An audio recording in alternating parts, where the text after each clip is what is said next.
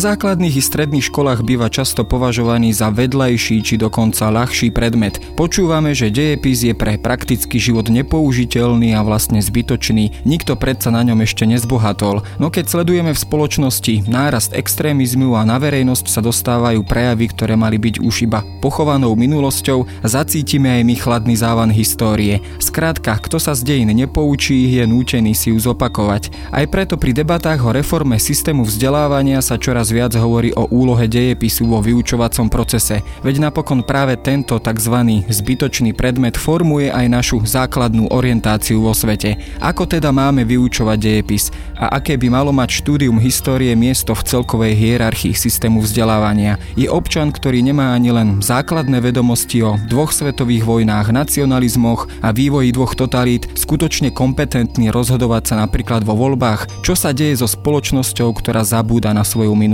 Moje meno je Jaro Valenc, som zodpovedným redaktorom časopisu Historická reví a rozprávať sa budem s dlhoročným učiteľom dejepisu a bývalým riaditeľom gymnázia v Šali Vladimírom Urbanom.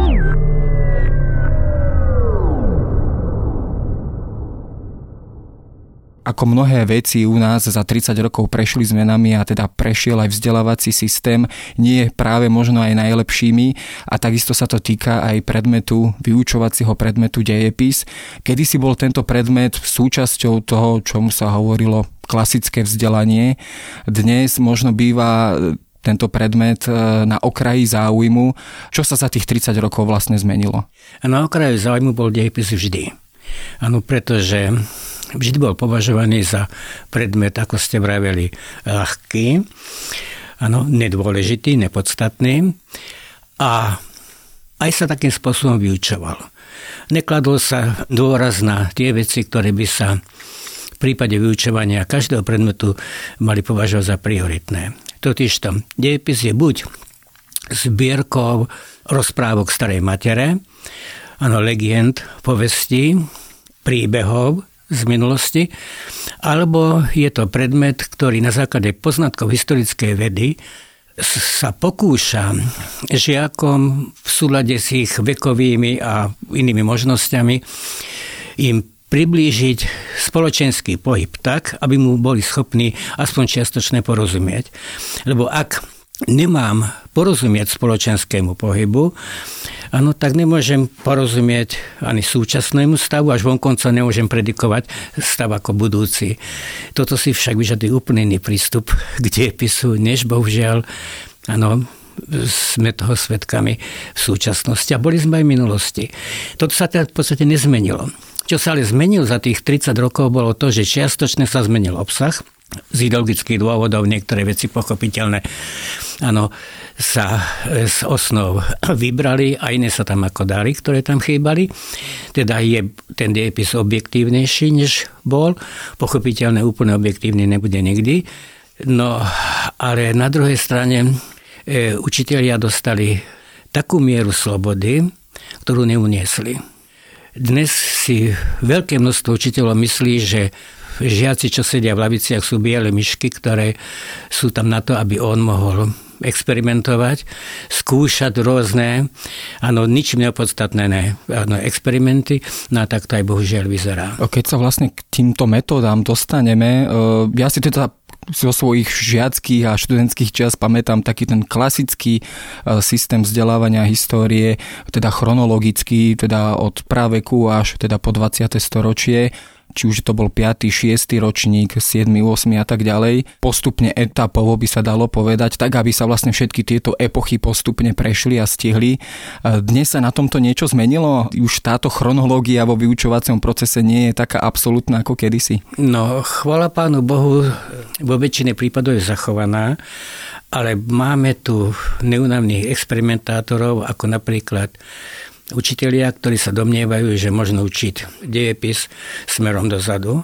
A ja by som im len položil jednu rečnickú otázku, či sú schopní vymyslieť aspoň jednu jedinú e, súvislú a rozumnú a obsažnú vetu, napríklad o príčinách druhej svetovej vojny, ktorá by nepredpokladala znalosť výsledkov prvej svetovej vojny.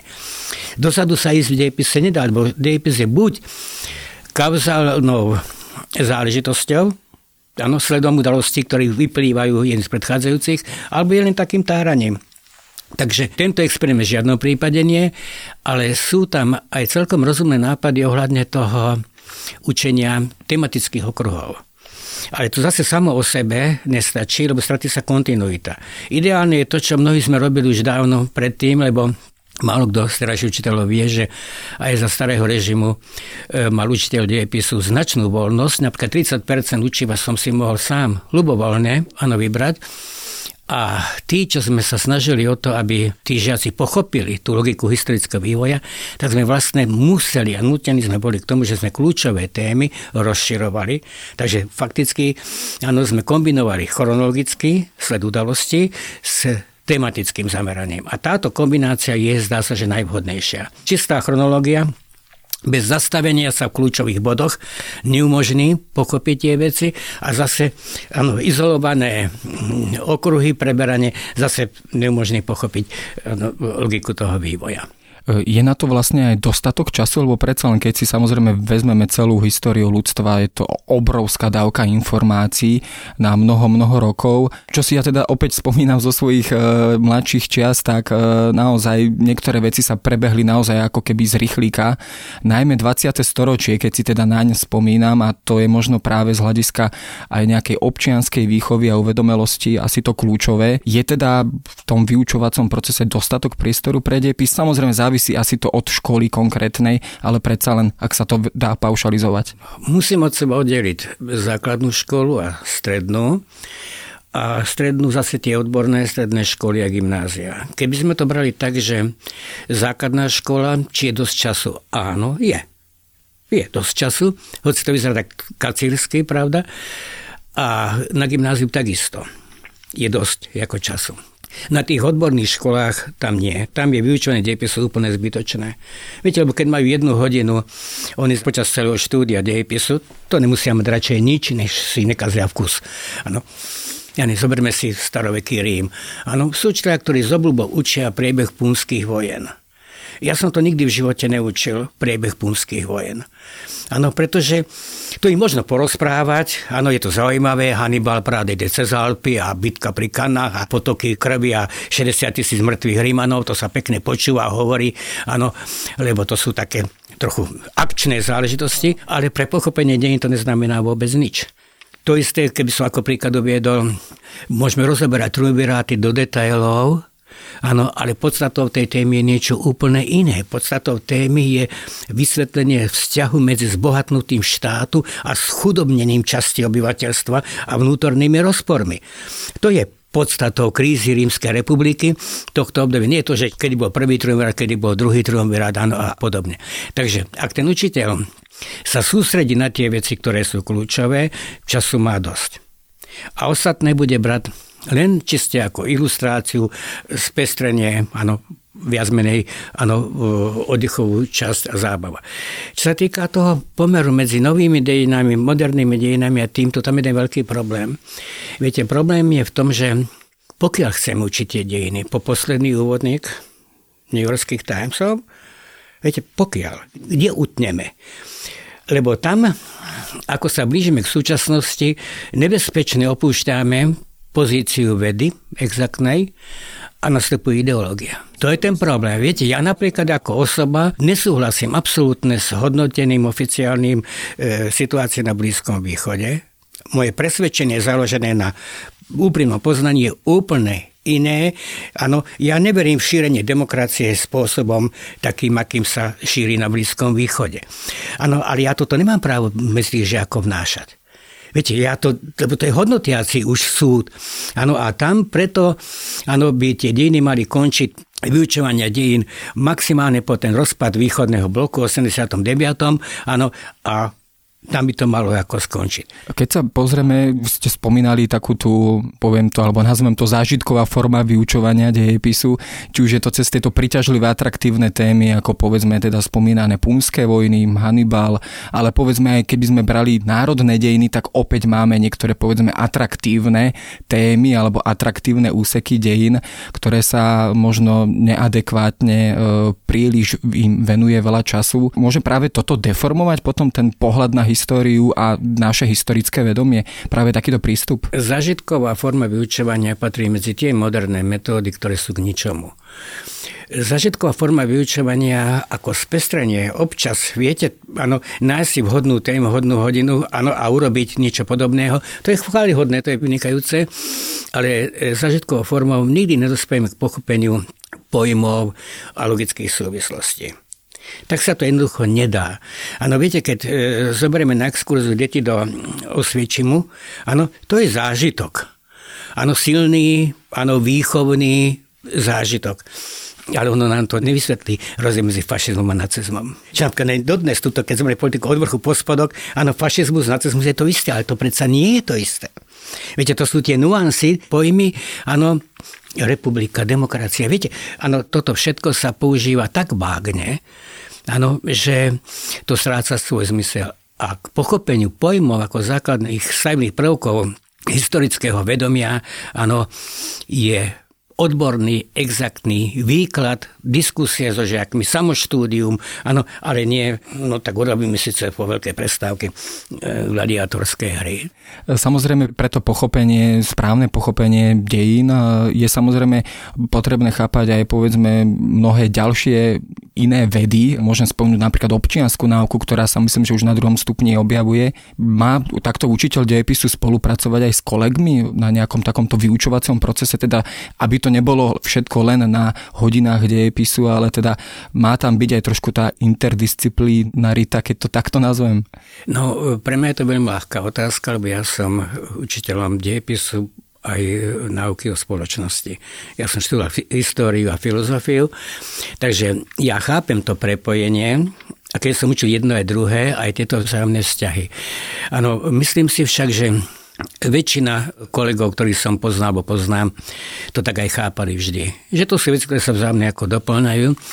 Horšie to už bolo s tým, že keď sme očakávali spoluprácu napríklad s vyučujúcimi jazykov, či už je to slovenský jazyk alebo cudzie jazyky, kde by tá kooperácia bola veľmi žiaduca a možno aj prospešná. Nie, oni majú to národné obrodenie, áno, oni to majú zaškatulkované, to svoje, to literárne, áno. E, dejepisári, pravda, povedzme zase to spoločenské, to politicko-spoločensko-sociálne, ako to nazvať. A celé generácie študentov e, sa trasú na maturitách, že si vytiahnu národné obrodenie čo by mala byť téma najľahšia, keby bola z obi dvoch strán ako podaná, vzájomne doplnená, je to nádhera je to takto pre študentov problém. Keď si porovnáme to zastúpenie svetových dejín a slovenských dejín, ono teda častokrát to býva takto rozdelené. Je to možno aj umelé delenie, napokon predsa len tie slovenské dejiny opäť existovali v nejakom kontexte uhorskom, stredoeurópskom a podobne. Je povedzme teda tým národným alebo našim domácim dejinám kladený adekvátny dôraz v tom vyučovacom procese, alebo je ho možno až príliš veľa? Nikdy som to nevedel jednoznačne posúdiť. Vždy sa mi to zdalo áno, problematické kvôli tomu, že tie svetové dejiny sú nevyhnutné pre pochopenie toho historického vývoja. Nevyhnutné. Slovenské dejiny Áno, už ani ten historický vývoj tak nie, lebo to, čo je dôležité, by sa aj v rámci svetových dalo ako naučiť, oni skôr z tej druhej stránky, z toho výchovného, lebo dejepis má aj tú výchovnú funkciu. Áno, on je tu preto, mal by tu byť preto, aby žiak pochopil, ale aby aj žiak cítil. Viete, dejepis je veľmi mm, háklivý, tam ten rozdiel medzi vlastenectvom a nacionalizmom, tie hranice sú veľmi tesné. Áno, by sme mohli hovoriť áno, o, ja neviem, nemecko-francúzských vzťahoch a tak ďalej, že Dokonca by som povedal, učiteľ dejepisu by mal niektoré veci zamlčať. Vyslovene zamlčať, nevšímať si ich, jednoducho nerozoberajme prosím vás pekne neprávosti, áno, napáchané Maďarmi na slovenskom národe. K čomu je to dobre? Pripomínam, áno, bol tu národnostný tak netreba to ale rozmazávať, netreba proste z toho robiť niečo, čo má zbudiť u toho žiaka, viete, pocit nejakej zloby, áno, nejakého odporu. Treba hľadať harmóniu v tých vzťahoch. A tuto ten priestor musí byť daný. Takže tie slovenské dejiny sú rovnako dôležité ako tie svetové.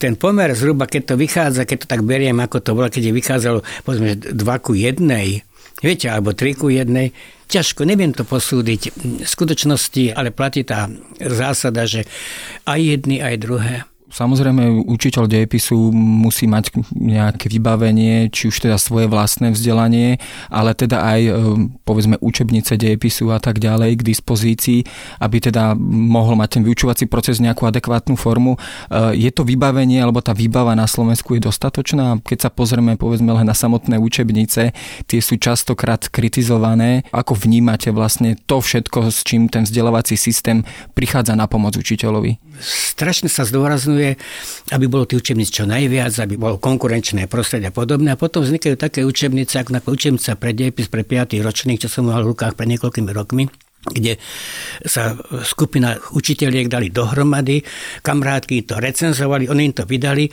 a sú tam nezmysly. Vyslovené nezmysly sú tam. Kováč, Lipták, títo dvaja páni napísali bleskovo po prevrate v 89. roku učebnicu po stránke metodickej veľmi špatná. Ale to bol poklad pre nás, pre učiteľov. Lebo oni napísali serióznu analýzu moderných dejín od prvej svetovej vojny bez toho mantinelizmu. Áno, proste jednoducho objektívne, dvaja múdri historici napísali, dali učiteľom k dispozícii. Toto bola vec, ktorá mi pomohla. Potom začali vznikať množstvo ďalších, ktoré boli už prepracované metodicky, viete, obrázky tam boli a otázky a toto všetko. Poviem pravdu, ja som e, sa s dobrou učebnicou nestretol. Nemyslím si, že čím viac učebníc, tým lepšie. A potom mám ešte jednu skúsenosť, nie ja, ale moji kolegovia. My sme učili niekoľko rokov po roku 89 bez učebníc. A poviem vám pravdu, to boli krásne roky. To samozrejme už závisí aj na tom samovzdelávaní pedagóga, na jeho ochote a nadšení predovšetkým pracovať už so svojimi žiakmi. Ale dnes samozrejme sa tá úloha práve dejepisu, výučby, histórie stále viac zdôrazňuje, najmä teda v posledných rokoch, keď sme teda svedkami toho, teda, že do verejného priestoru sa dostáva čoraz viac extrémizmu. Súvisí to možno práve s tým podľa vás, že práve vyučovanie dejín bolo v tých posledných rokoch trošku zanedbávané? Alebo teda zdá sa vám opodstatnený tento názor? Mladý, ale nielen mladý človek si vytvára vzťah k týmto extrémistickým názorom. Áno, na základe toho, že pozná oblúdnosť týchto režimov a racionálne vedome ich odmieta. Odmieta všetko, čo by mohlo len náznakom áno, takéto niečo ako priniesť. Odmieta, pretože to aj z dôvodov racionálnych. Lebo vie, áno, ako to vzniká ako ten fašizmus napríklad vznikol, čo je jeho podstatou, áno, v čom je tá obludnosť tohto systému. A vtedy ho nič neprekvapí, vtedy ho žiadne správy na webe a kdekoľvek, viete, na tých sociálnych, nič ho nevzruší a darmo bude niekto mať billboardy, takéto pekné a takéto. Nič ho, to je neutrasiteľné. Lebo to, no ale čo keď toto nemáme? Dejepis si túto funkciu neplní.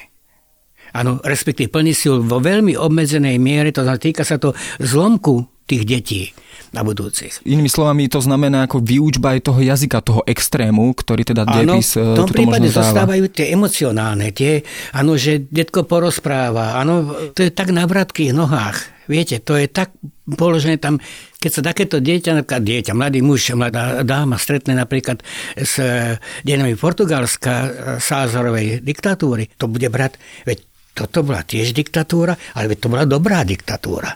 Viete, začne brať dobrá diktatúra, špatná, ako by diktatúra mohla byť dobrá. Áno, lebo vravím, keď nemáme ten vybudovaný systém poznatkov, áno, tak nezabránime tomu. A potom zabudáme ešte na ďalšiu vec. Áno, šírenie extrémizmu nie je len otázkou vzdelania, ale je to aj otázkou spoločenskej praxe. Veď aj Salazar sa dostal k moci Portugalsku len preto, že parlamentný systém, áno, v očiach obyvateľstva strátil svoje opodstatnenie ako nemohúcný. No a kto si dnes pustí parlamentné reči na Slovensku, viete, a počo, tá výchova praxov, to realitou, ktorá to okolo nás je, to je veľmi silné. No a potom tu máme mass media. A teraz si predstavte, dve hodiny dejepisu, povedzme, že má to dieťa. Áno, tej škole dejepisu, ale on má áno, dennodenne desiatky hodín vplyvov iných. Tam ten dejepis môže vyhrať len vtedy, keď on bude vedou. Lebo to je nezastupiteľné. Tam ho nikto netromfne. To ste možno trošku načali aj odpoveď na moju ďalšiu otázku, teda, že či samotná výučba dejepisu stačí na zmenu alebo teda kultivovanie občianských postojov a občianského vedomia, teda či školy úplne môžu splniť e, celú túto funkciu, alebo musí tam byť aj nejaká spolupráca médií, rodiny, širšieho nejakého spoločenského prostredia. E, do akej miery teda má reálne dejepis a výučba e, dejepisu a vzdelávací systém vôbec vplyv na občianské postoje a formovanie človeka v tomto smere? Tak ako som v podstate povedal, áno, za toho predpokladu, že bude dávať tú exaktnosť tomu, áno, tak veľmi veľký význam. Ak nie, tak potom význam viac je zanedbateľný, lebo neporovnateľné menšími zbraňami a slabšími zbraňami disponuje než e, médiá. Ano, a najmä mladí ľudia, ktorí sú závislí na tých sociálnych sieťach a podobne, to nepretromfnete. A potom, viete, médiá. My máme napríklad verejnoprávne médiá. Pravda. No ale keby ste boli prekvapení, pán Rekli, ja som sa stretol pred niekoľkými rokmi s jedným názorom už dospelého muža, ktorého som poznal od detstva, nikdy v živote nebol e, nejako tak orientovaný xenofóbne a podobne. Rozumný, ščítaný človek. No a mi hovorí, uvádza ako príklad slovenský rozhlas, a že akú politiku robí slovenský rozhlas, že vlastne nechtia slovenský rozhlas podporuje extrémizmus. A viete, akým spôsobom? Ja som si to 61 dní overoval. Skutočne za 61 dní slovenský rozhlas spomenul každý deň niekoľkokrát holokaust, a potom z toho, viete, u tohto pána vznikol toto, no niekto to tam riadi. A už to máte. Áno, už ste v situácii v takej, že, no aký argument? Ja som si to počítal, naozaj. Dva a polkrát denne, áno, bol holokaust.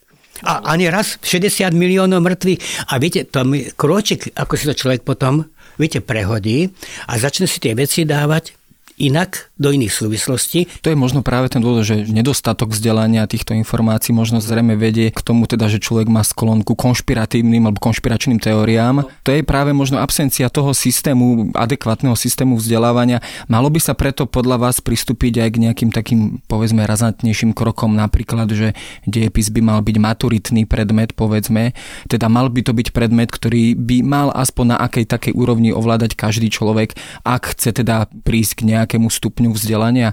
Pomohlo by povedzme toto, takéto opatrenie? Tieto opatrenia majú zmysel. Viete, tak ako má zmysel obnovná diskusia o matematike, lebo bez matematiky, áno, e, fakticky to vzdelanie je veľmi, veľmi obmedzené.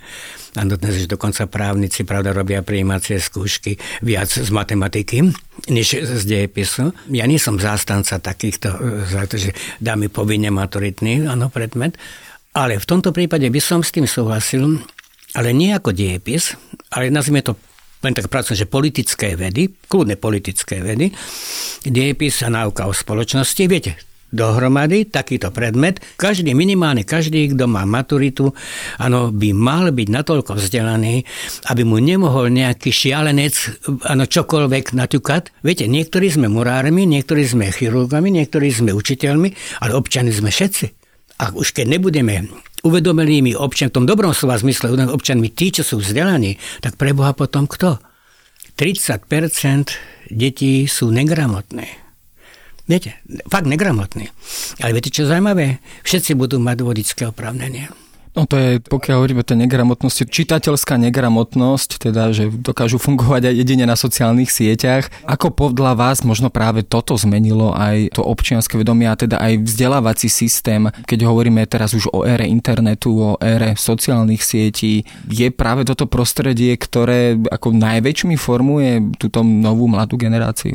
Určite je to práve toto, ale my vieme jednu vec, že demokracia fungovala v Aténách preto, že boli splnené dve základné podmienky. A to bolo to, že občan bol na svoju dobu vzdelaný, rozumel tomu, čo sa okolo neho deje, ano, a cítil tie občanské cnosti, ano, tie boli v ňom. To znamená, že morálka musel byť na určitej úrovni, aj poznanie. My sme, ja nechcem hodnotiť úroveň morálky, na to nie som v ženový arbiter, ale úroveň poznania e, rapidne klesla.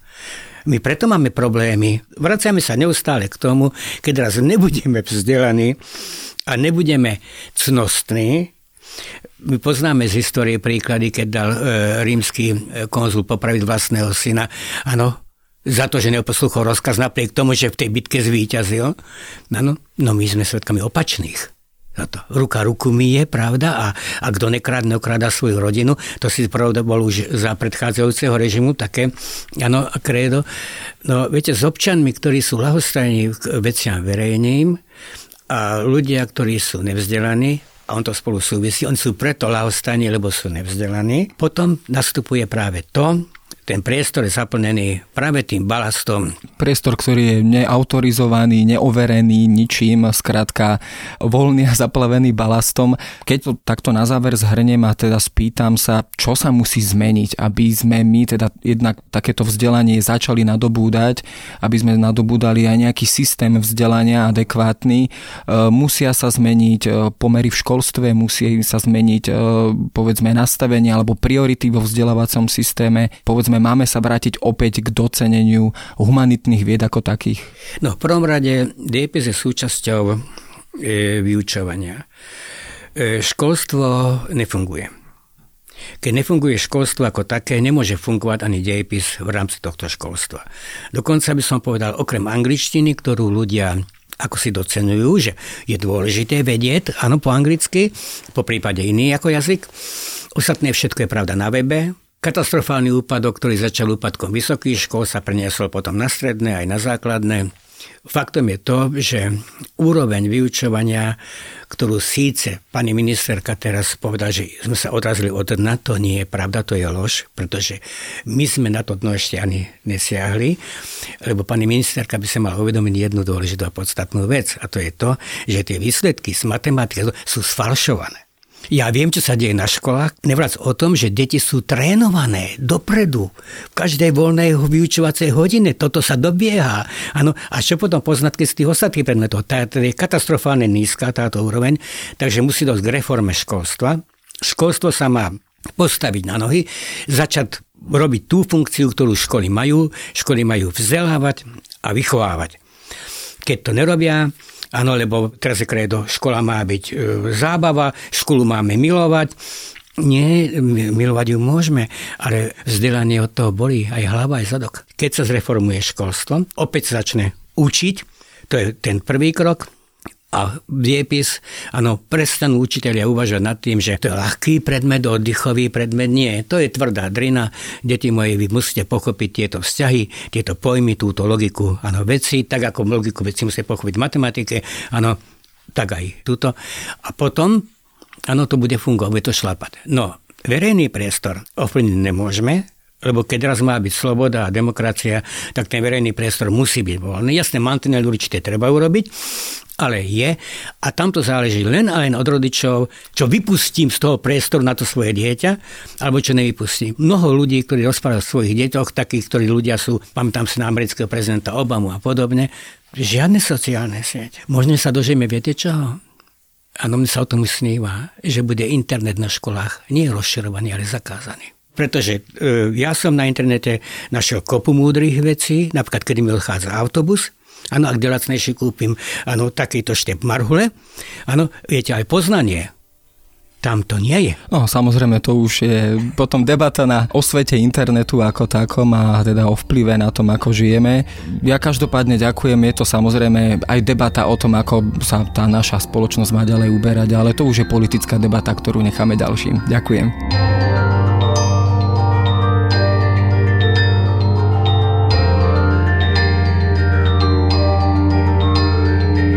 To je na dnes všetko. Počúvali ste Dejiny, týždenný podcast denníka SME a historické revy. Podcast Dejiny vychádza každý týždeň v nedelu. Prihláste sa na jeho odoberanie vo svojej podcastovej aplikácii na platformách Google Podcasty, Apple Podcasty alebo v službe Spotify. Všetky diely ako aj odkazy na témy, o ktorých hovoríme, nájdete na adrese historická.revy.com alebo sme.sk lomka dejiny. Ak sa vám podcast páči, môžete ho ohodnotiť. Ak nám chcete poslať pripomienku, môžete sa pridať do podcastového klubu denníka Sme na Facebooku alebo mi napísať e-mail na jaroslav.valent zavináč sahy.sk.